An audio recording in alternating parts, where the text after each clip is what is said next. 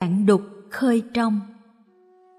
Trong kinh a di đà đức thế tôn nói, xá lợi phất, trong khi tôi đang ca ngợi công đức không thể nghĩ bàn của chư bụt, thì chư bụt cũng xưng tán công đức không thể nghĩ bàn của tôi.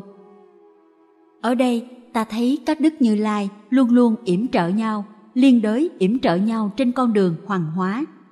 Công đức không thể nghĩ bàn, tức là đối với những thực hiện của một bậc giác ngộ ta không thể dùng tư tưởng mà hiểu thấu được, không thể dùng ngôn từ mà diễn tả được. Không thể nghĩ bàn, tiếng hán là bất khả tư nghị. Tư có nghĩa là nghĩ, nghị có nghĩa là bàn luận. Bụt thích ca mâu ni thật là hiếm có. Ngay trong cõi ta bà, đầy năm yếu tố ô nhiễm là kiếp trượt, phiền não trượt, chúng sanh trượt, kiến trượt và mạng trượt mà ngài có thể chứng đắc được quả vị giác ngộ, vô thượng, và còn tuyên thuyết được cho chúng sanh những pháp môn mà bất kỳ ở đâu mới nghe qua, người ta cũng rất khó mà phát sinh niềm tin. Có những pháp môn khi thuyết ra thì được người ta tin ngay, nhưng cũng có những pháp môn khi thuyết ra người ta thấy rất khó tin. Pháp môn tịnh độ, chủ trương có một cõi ở tây phương tên là cõi cực lạc và một vị bụt tên a di đà đang thuyết pháp. Và trong cõi đó, có vô lượng vô số người đang sinh hoạt với nhau một cách rất là hạnh phúc, là một pháp môn khó tin. Nhưng giáo lý tịnh độ không phải là giáo lý khó tin duy nhất.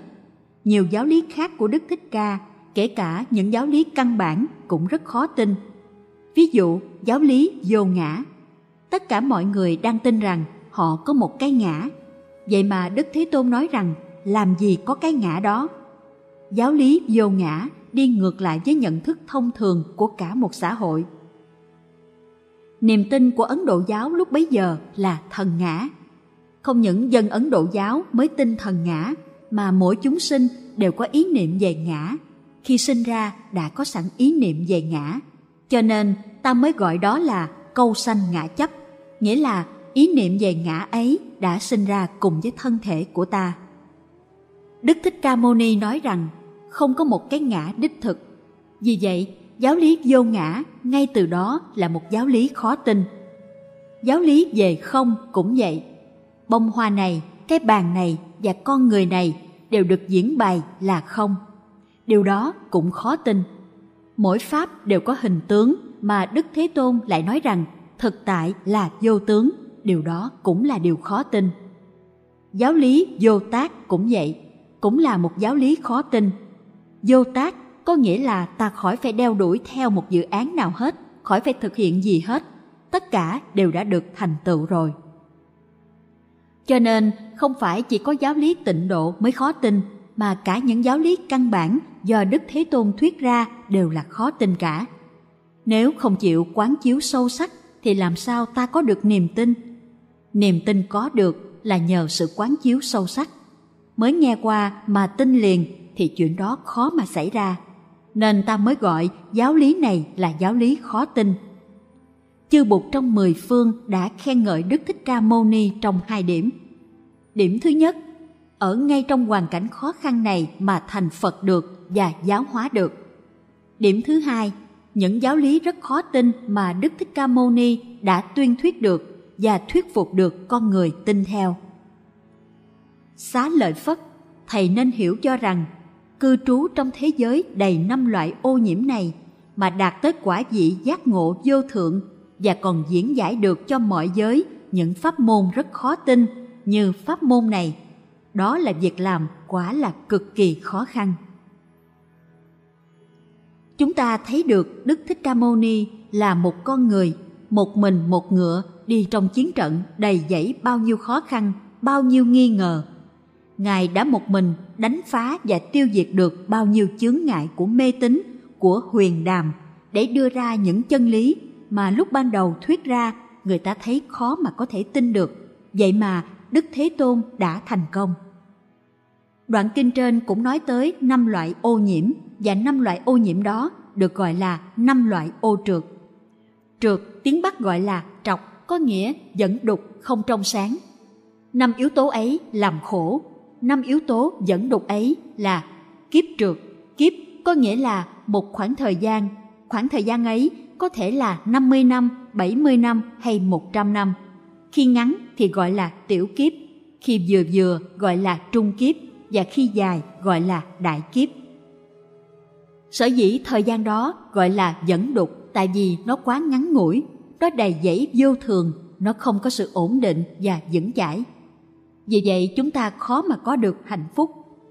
Thời gian quá ngắn ngủi, sống trong cuộc đời, chúng ta không đủ không gian và thời gian để thực hiện những ước muốn thâm sâu của mình. Chúng ta có thể có ảo tưởng rằng chúng ta có rất nhiều thời gian và không gian để thực hiện những ước muốn của chúng ta. Nhưng thực sự thì cuộc sống rất vô thường, rất bấp bênh, không có sự ổn định. Tai nạn hay xảy ra tới tấp và chặn đứng đà tiến triển của chúng ta. Chúng làm cho quá trình thực hiện lý tưởng của ta bị chặn đứng lại nên gọi là kiếp trượt. Tình trạng chính trị không có sự ổn định, xã hội nhiều tai nạn, tật bệnh và nghèo đói, khó cho xã hội tiến triển, đó gọi là kiếp trượt. Ngược lại với kiếp trượt là sự ổn định mà chúng ta đạt được do thiền quán. Sống trong thế giới dẫn đục mà Đức Thích Ca đã thành công. Ở thế giới cực lạc, người ta vượt khỏi kiếp trượt và thiết lập được ổn định trong đời sống hàng ngày. Ở đó không có tai nạn xảy ra. Vì vậy, đặc tính đầu tiên mà mọi người trong cõi cực lạc phải thực hiện đó là sự ổn định. Sự ổn định giúp cho người tu tập thành công viên mãn đối với công trình giải thoát và giác ngộ. Nhìn vào một tăng thân có tu học, ta thấy rằng trong tăng thân có nhiều yếu tố ổn định. Có người chỉ mới thọ trì năm giới, giới tiếp hiện tại gia hay giới Bồ Tát tại gia. Họ sẽ trở về với gia đình họ, với khung cảnh hàng ngày của họ để sống và để thực tập. Họ biết rằng hoàn cảnh địa phương không được ổn định như ở trong tăng thân.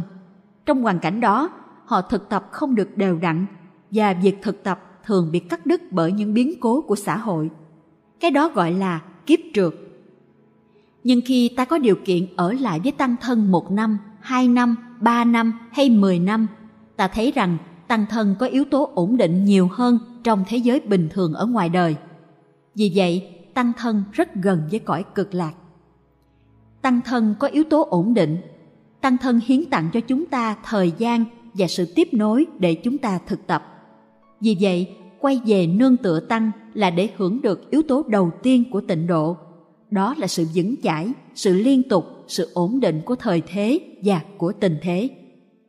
Một bên là đục, một bên là trong, một bên là trượt, một bên là thanh. Đối với danh từ ngũ trượt, ta có danh từ ngũ thanh. Ở tịnh độ có ngũ thanh thì ta bà có ngũ trượt. Sống trong thế gian, ta bị lôi kéo bởi năm thứ dẫn đục, nhưng sống trong tăng thân, ta có thể thấy được năm sự trong sáng. Ở đây, sự trong sáng đầu tiên là sự ổn định. Người nào đã từng rời tăng thân là đã tự mình đánh mất sự ổn định nơi tự thân mình. Là người xuất gia hay người tại gia cũng vậy, khi chúng ta đã đánh mất tăng thân, trở về với khung cảnh hệ lụy của ta ngày trước, thì ta thấy rằng ta đã đánh mất một cái gì rất quý báu trong tự thân, đó là sự ổn định. Yếu tố dẫn đục thứ hai là kiến trượt. Kiến tức là những cái thấy sai lầm, nói đủ là tà kiến. Ví dụ như sự vật là vô thường mà ta cho là thường còn. Người thương của ta có thể ngày mai không còn nữa, thế mà ta nghĩ rằng họ sẽ có mặt với ta suốt đời hàng ngàn năm. Thân này không phải là ngã của ta, mà ta cứ cho đó là cái ngã của ta. Những cái thấy như vậy được gọi là tà kiến. Tà kiến lại có năm loại căn bản. Thân kiến, cho rằng ta là thân này, ta đồng nhất ta với thân này. Nếu có cái nhìn như vậy thì ta đau khổ lắm. Nhất là khi sắp chết, ta rụng rời, lo sợ. Ta cứ nghĩ rằng khi thân thể ta tan rã thì mọi sự nghiệp sẽ cùng với thân thể ta tan rã luôn từ có ta trở thành không điều này làm cho ta sợ hãi sợ hãi hư vô thân kiến là cái thấy dại dột như vậy đó chính vì thế ta phải giúp cho người đang hấp hối thấy rõ được rằng thân này không phải là họ thân này không phải là tôi tôi không bị kẹt vào thân ấy tôi là sự sống thênh thang tôi chưa bao giờ từng sanh, mà cũng chưa bao giờ từng diệt. Điều này trong đời sống hàng ngày, ta phải tập quán chiếu để thấy cho được. Có như vậy thì trong phút giây lâm chung, ta mới buông bỏ thân này một cách dễ dàng. Biên kiến Dướng vào một bên, một thái cực. Bên này là một bên và kia là một bên. Đó là những cặp đối nghịch với nhau như có, không, thường, đoạn, một, nhiều, tới, lui.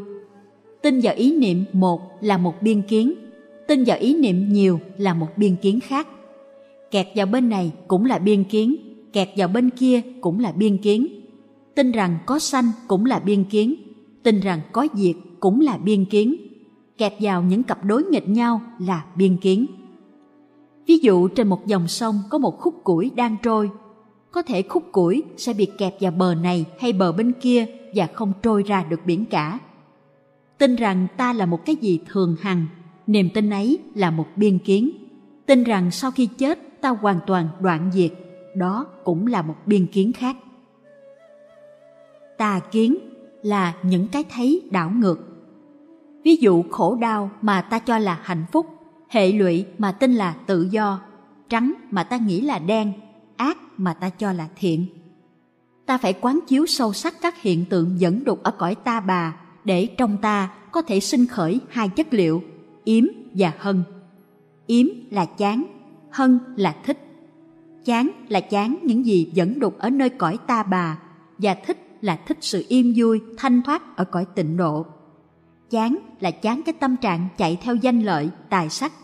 Vì chúng đưa lại quá nhiều khổ đau, nên bây giờ ta quyết định buông bỏ chúng. Tôi không còn muốn cái đó, tôi chán cái đó lắm rồi. Đối với cái đó, lòng tôi lạnh như tro tàn. Cái đó gọi là yếm. Trong khi đó, trong ta tự nhiên có một cái ước muốn mới. Ước muốn xa lìa cái cảnh hệ lụy chán chường này để đi tìm tới một khung cảnh có sự an toàn, có sự thương yêu, có sự an lạc để mà thực tập. Khung cảnh ấy là tăng thân. Ta sẽ đóng góp phần ta cho tăng thân ấy. Khi tới đó, ta tới với bản nguyện, nghĩa là ta biết ta tới đó để đóng góp phần của ta vào với tịnh độ và tăng thân, chứ không phải tới chỉ để hưởng thụ. Cũng như sư em chân uy nghiêm ở tu viện rừng phong, trước khi xuất gia, sư em có đọc sách đọc kinh và sư em đã đọc được lời nguyện của Đức Địa Tạng. Đức Địa Tạng nói, địa ngục mà chưa trống không thì tôi vẫn phải còn làm việc và chưa muốn thành Phật. Khi đọc câu đó, sư em đã thấy rung động trong trái tim. Sư em nói rằng, con cảm động quá và con muốn giúp Ngài một tay. Khi nói lên như vậy, sư em đã bắt đầu phát khởi năng lượng của bản nguyện ấy rồi. Ta tới với tịnh độ không phải chỉ là để hưởng thụ mà còn để giúp Bụt A Di Đà một tay nữa. Tới với tăng thân cũng vậy, không phải ta chỉ được thừa hưởng sự an toàn của tăng thân mà còn để giúp tăng thân một tay. Đến với bản nguyện là trong ta đã có Đức A Di Đà. Đức A Di Đà có ngay trong lòng ta. Và chừng nào ta còn niềm tin, chừng nào ước nguyện ta còn mạnh thì chừng đó ta vẫn còn là ta và ta sẽ không tự đánh mất ta trong những trạng huống hệ lụy và khổ đau nữa. Dù mình đang đứng trong hoàn cảnh hệ lụy hoặc đau khổ, nhưng nếu có tính và nguyện thì mình đã có điều kiện để thoát ra. Tại vì trong ta, năng lượng của tính, của hạnh và của nguyện đã bắt đầu có mặt. Tịnh độ không phải chỉ là tịnh độ của Đức Bụt A-di-đà.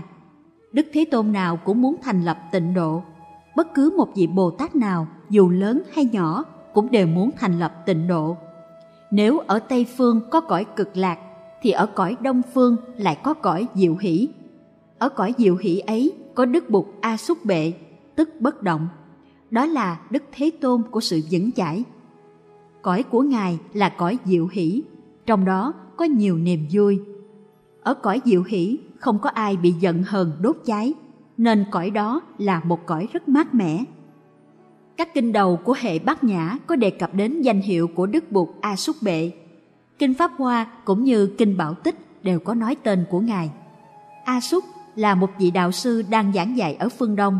Ngài ngồi trên một bông sen, tay trái Ngài nâng chéo áo, tay phải Ngài sờ xuống chấm vào mặt đất trong tư thế địa xúc. Có rất nhiều cõi tịnh độ, nhưng vì một nguyên do nào đó mà chúng sanh ở cõi ta bà thường hướng về tịnh độ của Bụt A-di-đà. Vì những điều kiện để được sinh sang cõi tịnh độ của Bụt A-di-đà hết sức đơn giản. Còn muốn sanh sang tịnh độ diệu hỷ của Bụt A-xúc bệ thì phải cố gắng nhiều hơn một chút. Bản tánh của chúng ta ở cõi ta bà là làm biến. Cho nên, cõi tịnh độ của Đức Bụt A-di-đà được ta chọn lựa nhiều hơn và Ngài biết phần lớn chúng ta là những người hay sợ hãi khó khăn. Tịnh độ cũng có thể có mặt trong hình thức một tăng thân. Tăng thân có mặt khắp nơi, do đó nếu chú ý một tí là ta có thể tìm ra địa chỉ của một tăng thân. Và khi ta tới được với tăng thân ấy rồi, thì tức khắc ta được hưởng khung cảnh an ninh và hoàn cảnh thuận lợi cho sự tu học của nó. Nếu muốn biết đó có phải là một tịnh độ đích thật hay không, thì ta có thể căn cứ trên tiêu chuẩn thanh và trượt. Ở đâu mà có quá nhiều chất liệu dẫn đục, thì ở đó chỉ có ta bà mà không có tịnh độ. Và ở đâu chất liệu dẫn đục rất ít mà chất liệu của sự trong sáng như là ổn định, trí tuệ, an lạc, tình thương, bình đẳng và đại nguyện có nhiều, thì ta biết đó là tịnh độ. Ta có thể tham dự và cộng tác để xây dựng thêm cho tịnh độ ấy. Tính và nguyện là hai nguồn năng lượng có khả năng làm cho ta bớt khổ ngay trong giờ phút hiện tại. Trong trạng thái chán chường và tuyệt vọng của cõi ta bà, ta đau khổ rất nhiều. Nhưng đứng trong cõi ta bà mà có năng lượng của tín và nguyện thì ta cảm thấy nhẹ nhàng ra và sẽ hết khổ. Tín và nguyện là năng lượng đưa ta tới tịnh độ, đưa ta tới với tăng thân mà ta cần nương tựa. Thứ ba là năng lượng hành hành hay là hạnh? Hành là thực tập, là cái biểu hiện cụ thể. Chúng ta đừng tưởng rằng chúng ta chỉ hành trước khi đi về tịnh độ, và về tịnh độ rồi thì khỏi cần hành. Nghĩ như vậy là ngược lại với lời kinh dạy. Chúng ta đã đọc kinh a di đà và thấy rất rõ rằng ở tại cõi tịnh độ, ngày nào dân chúng cũng thực tập niệm bụt, niệm pháp, niệm tăng và thực tập ngũ căn, ngũ lực, thất bồ đề phần bát chánh đạo phần. Các chi tiết này cho ta thấy rằng tới tịnh độ rồi ta cũng phải thực tập, nếu không thực tập thì mất tịnh độ. Vì vậy, mỗi bước chân phải đi trong chánh niệm, mỗi hơi thở phải thở trong chánh niệm, mỗi buổi ăn phải ăn trong chánh niệm thì tịnh độ mới tiếp tục hiện tiền. Cũng như trong khi hành xử, nếu ta đánh mất chánh niệm là ta đánh mất tịnh độ. Xây dựng tịnh độ không phải là tổ chức cho giỏi mà chủ yếu là sống cho có chánh niệm. Tịnh độ là vấn đề hành trì. Hành thì bất lao đàn chỉ đáo Tây Phương, nghĩa là không cần một tích tắc nào cũng dẫn tới Tây Phương được. Nếu thiết lập được thân tâm trong giây phút hiện tại, an trú được trong chánh niệm, thì mình có được tăng thân, có được tịnh độ ngay tại chỗ. Và cách sống hàng ngày của mình là tự đặt mình trong tịnh độ và duy trì tịnh độ đừng để cho tịnh độ biến mất. Chữ hành ở đây có nghĩa là như vậy. Hành là action, là practice. Hành làm cho tịnh độ được biểu hiện và được duy trì. Năng lượng của tín và của nguyện đủ để giúp cho ta không chìm đắm vào biển khổ sông mê. Năng lượng của hành có khả năng duy trì cõi tịnh độ. Nó có khả năng gìn giữ mình trong cõi tịnh độ để cho mình đừng đánh mất tịnh độ hành ở đây có thể là sự niệm bụt thường xuyên. Mà niệm bụt là gì? Niệm bụt là duy trì sự tỉnh thức. Bụt là tỉnh thức là chánh niệm. Và vì vậy, niệm bụt là duy trì tỉnh thức và chánh niệm. Thực tập chánh niệm cũng là niệm bụt niệm bụt cũng là thực tập chánh niệm. Thực tập chánh niệm có công năng làm hiển lộ tịnh độ và xây dựng tăng thân trong mỗi bước chân của mình nó có công năng duy trì tịnh độ cho chính mình. Tịnh độ không phải là chỉ có mặt cho bây giờ, mà tịnh độ còn có mặt cho tương lai nữa. Nếu giờ phút này là tịnh độ, thì giờ phút kế cũng sẽ là tịnh độ. Thành ra, mỗi bước chân, mỗi hơi thở và mỗi cử chỉ trong đời sống hàng ngày của ta đều có khả năng phát hiện và duy trì tịnh độ. Cái vô thường mà cho là cái thường cái thường mà cho là cái vô thường khổ mà cho là lạc, lạc mà cho là khổ, cái không phải ngã mà cho là ngã, cái ngã mà cho là không ngã, cái an tịnh mà cho là không an tịnh, cái không phải an tịnh mà cho là an tịnh, dần dần. Những cái thấy ngược như vậy gọi là tà kiến. Thứ tư là kiến thủ kiến, là kẹt vào một ý tưởng, một quan điểm. Chữ thủ ở đây có nghĩa là bám víu, là kẹt vào. Chữ kiến ở đây là kiến thức, ý niệm, nhận thức. Khi ta có một nhận thức rồi thì ta có khuynh hướng cho nhận thức đó là chân lý tuyệt đối. Kẹt vào cái đó và không buông nó ra được nữa thì gọi là kiến thủ kiến. Ví dụ, anh học được cách làm đậu hũ và anh nghĩ rằng cách làm đậu hũ của anh là duy nhất hoặc hay nhất trên thế giới.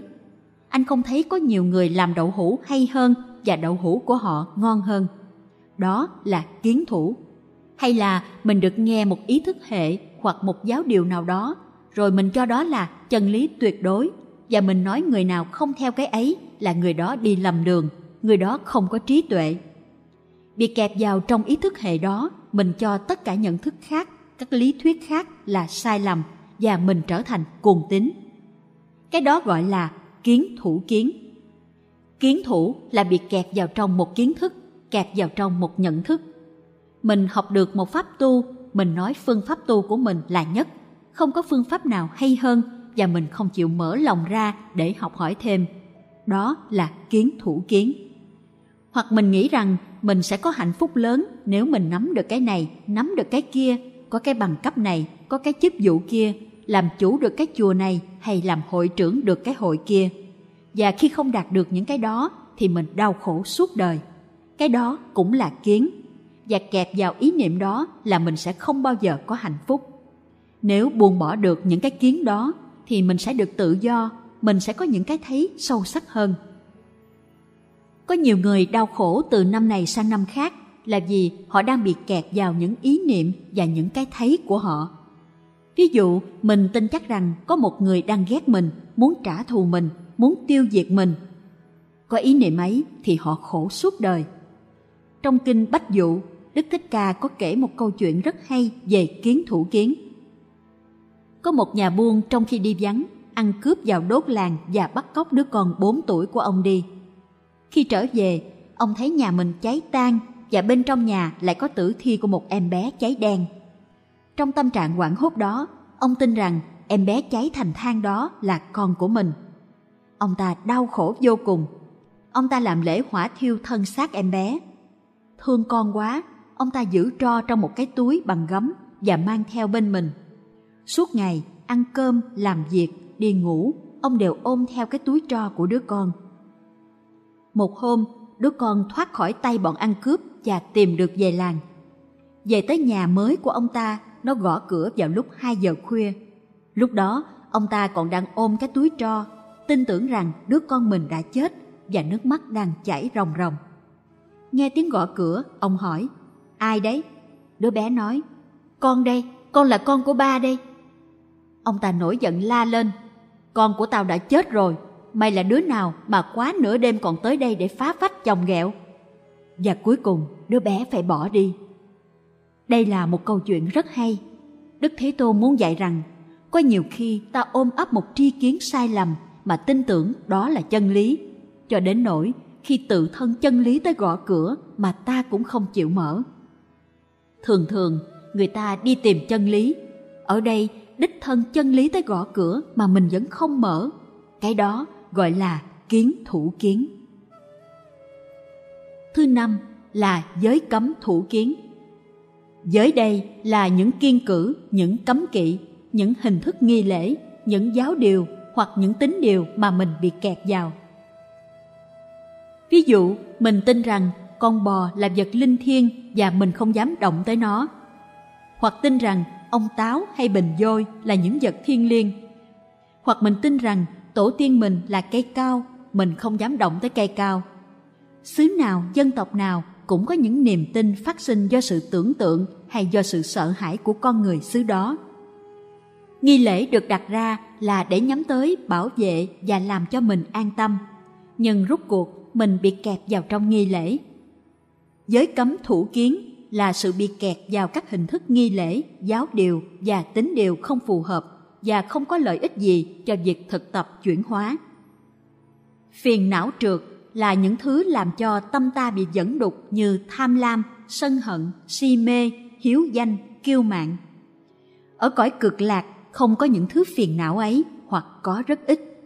Trong tăng thân cũng vậy, nhờ có sự tu tập nên những thứ phiền não làm dẫn đục tâm mình ít phát hiện hơn ở ngoài thế gian.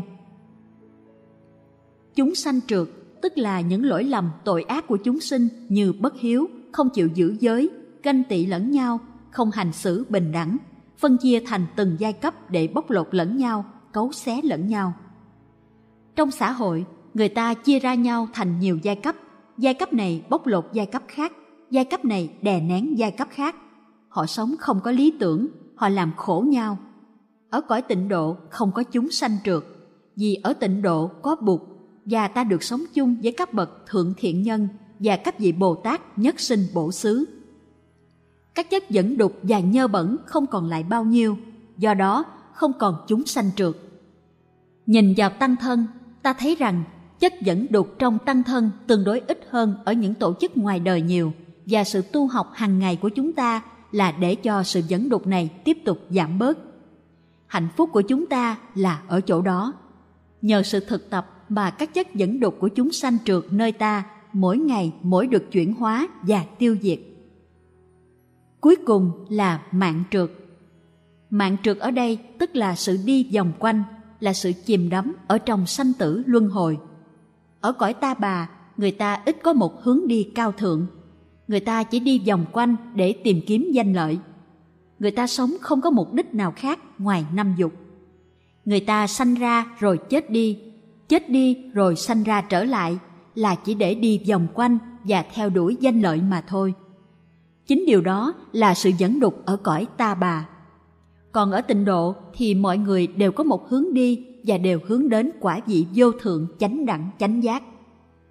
Nếp sống của con người nơi cõi tịnh độ có một mục đích và một lý tưởng.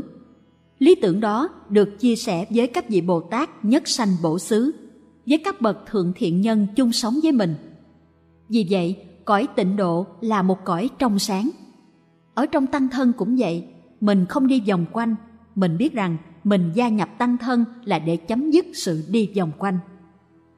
Mình tham dự vào một con đường hướng thượng và nhắm tới sự giải thoát và giác ngộ, cứu giúp cho những loài chúng sanh đang chìm đắm.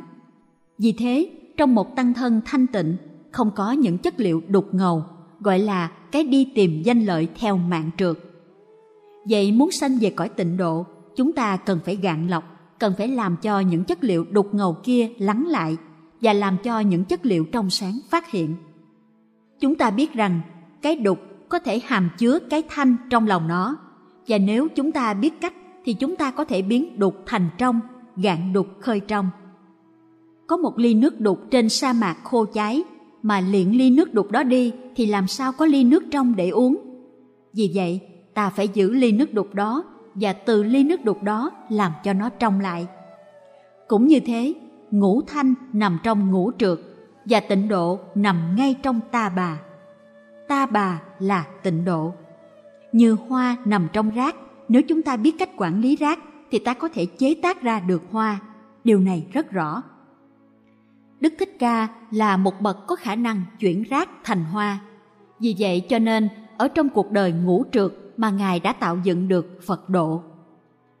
Nếu ta gọi yếu tố kiếp trượt là thuộc tính của cõi ta bà, thì ở cõi tịnh độ, thuộc tính kiếp trượt này đã được chuyển hóa thành yếu tố ổn định hay thanh tịnh, gọi là chúng biển lớn thanh tịnh hay thanh tịnh đại hải chúng. Yếu tố kiến trượt là sự dẫn đục của nhận thức là một thuộc tính của cõi ta bà. Ở cõi tịnh độ, thuộc tính kiến trượt này đã được chuyển hóa thành yếu tố chánh kiến hay trí tuệ. Nó đã được chuyển hóa thành biển hội liên trì, tức liên trì hải hội. Nghĩa là chúng hội của những hồ sen trên biển cả bình lặng, xanh tươi và trong mát. Cái dẫn đục kia đã được chuyển hóa thành chất liệu vô lượng quang, nghĩa là ánh sáng vô lượng. Yếu tố phiền não trượt, tức là tâm hồn dơ bẩn, là một thuộc tính của cõi ta bà ở cõi tịnh độ, thuộc tính phiền não trượt này đã được chuyển hóa thành tâm bồ đề, tức là tâm tính giác ngộ.